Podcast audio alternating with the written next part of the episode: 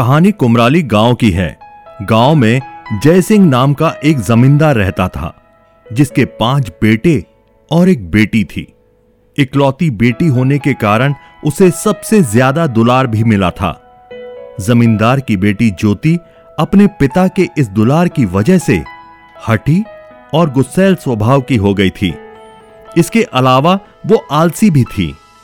एक दिन जमींदार की पत्नी ने उससे कहा बेटी तो पराया धन होती है, तुम इसे इतना सिर पे मत चढ़ाओ। विवाह के बाद कैसे निभाएगी? मैं इसके ससुराल में दास दासियाँ भिजवा दूँगा, तुम चिंता ना करो, जमींदार ने कहा। कुमराली के पास के एक गाँव में एक गरीब किसान रहता था। उसके बेटे का नाम था वीरभान। वीरभान के जन्म के समय ही उसकी माता की मृत्यु हो गई थी। वीरभान को किसान ने ही पाल पोसकर बड़ा किया। महामारी के कारण किसान का बैल मर गया। दूसरा बैल खरीदने के लिए उसे जयसिंह के पास से पैसे उधार लेने पड़े। वर्षा ना होने से फ़सल ना हुई। लगातार ब्याज से किसान का ऋण भार बढ़ता चला गया। पिता पुत्र इसी चिंता में डूबे रहते। समय के साथ साथ जमींदार की बेटी ज्योति भी बड़ी हो गई। जमींदार को उसके विवाह की चिंता होने लगी। ज्योति से विवाह करने के लिए कोई भी युवक तैयार नहीं हो रहा था।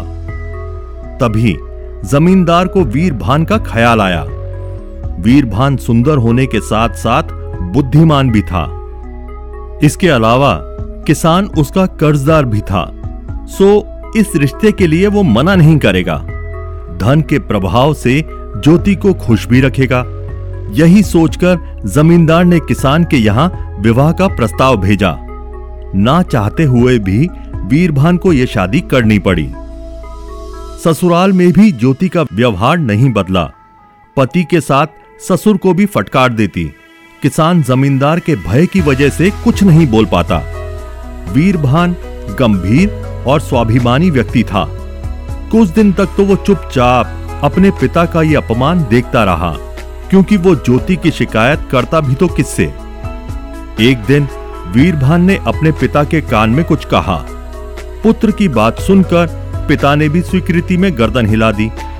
अगले दिन, वीरभान ने चुपके से सभी दास दासियों को जमींदार के घर में वापस भेज दिया। उसने कहा, अपने घर की ज़िम्मेदारी स्वयं उठानी चाहिए।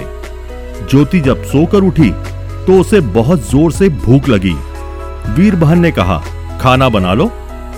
ज्योति रुआसी होकर कहने लगी, इस कड़ाके की ठंड में मुझसे खाना नहीं बनेगा। कोई बात नहीं, खाना मैं बना लूँगा। बस रसोई में तुम थोड़ी सी मेरी मदद कर देना, वीरभान बोला। अब वीरभान की बात मानने के अलावा ज्योति के पास कोई चारा नहीं था। दोनों ने मिलकर खाना बनाया। वीरभान खाना खाने के बाद बोला, मैं खेत पर जा रहा हूँ काम करने। तुम घर में चौकस रहना। चौकस क्यों? ज्योति ने पूछा। वीरभान ने बताया दिन में प्रेत यहाँ से गुजरते हैं। जो भी उनकी तरफ़ देखता है, वो उसे नोच डालते हैं। ज्योति डर गई। नहीं नहीं, मैं मैं यहाँ नहीं रहूँगी। एकाएक उसके मुँह से निकला। वीरभान ने पूछा तो तुम मेरे साथ खेत चलोगी? ज्योति बोली, मैं इस ठंड में बाहर नहीं जा सकती। एक बात बताओ, ये प्रेत तुम्हारे सामने क्यों नहीं आते? वीरभान ने कहा, मेरे सामने भी आते हैं। पर जो भी उनकी तरफ़ देखता है, प्रेत उसी को चोट पहुंचाते हैं।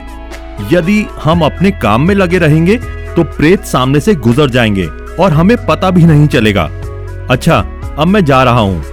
इतना कहकर वीरभान खेतों की तरफ़ चल दिया। घर में खाली बैठी ज्योति को डर लगने लगा। उसने सोचा, मुझे काम करते रहना चाहिए। इससे प्रेत की नज़र मुझ पर नहीं पड़ेगी। इच्छा के विपरीत वो काम करती रही। इस डर से खाली नहीं बैठी, उसने मन में सोचा, वीर भान के आने से पहले क्यों ना खाना बना लिया जाए? उस रात का खाना ज्योति ने बना लिया। वीर भान जब घर आया तो उसने देखा पूरा घर साफ़ होने के साथ साथ रात का खाना भी बना था।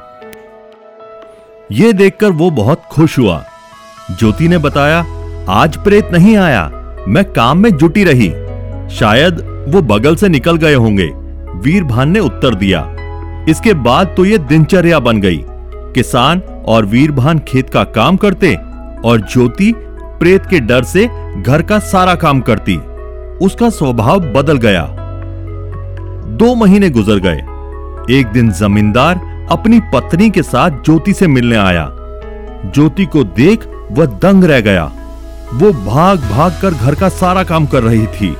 उसके शरीर में बिल्कुल भी आलस नहीं था। माता पिता को देखकर ज्योति उनके गले से लिपट गई। फिर बोली, पिताजी, हमारे यहाँ पर कुछ काम करिए। उसने अपनी माँ से भी यही कहा। उसे डर था, कहीं प्रेत उसके माता पिता को नुकसान ना पहुँचा दे। जमींदार को बेटी की बात मालूम पड़ी तो वो आँगन में रखे भूसे को घर में रखने लगे।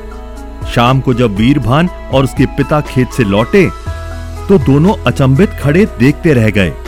किसान ने जमींदार से क्षमा मांगी। जमींदार बोला, मुझे तो कुछ समझ नहीं आ रहा। घर में घुसते ही ज्योति ने मुझे काम पर लग जाने को कहा। वीरभान कुछ बोलता, इससे पहले ही ज्योति बोल पड़ी, यदि आप काम नहीं करते ना तो प्रेत आपको हानि पहुँचा सकता था। प्रेत? जमींदार की पत्नी ने पूछा हाँ हाँ यहाँ से प्रेत गुजरते हैं। ज्योति बोली जमींदार ने वीरभान से कहा, मुझे अच्छा नहीं लगता। मेरी बेटी इतना काम करे। तुमने नौकरों को क्यों लौटाया?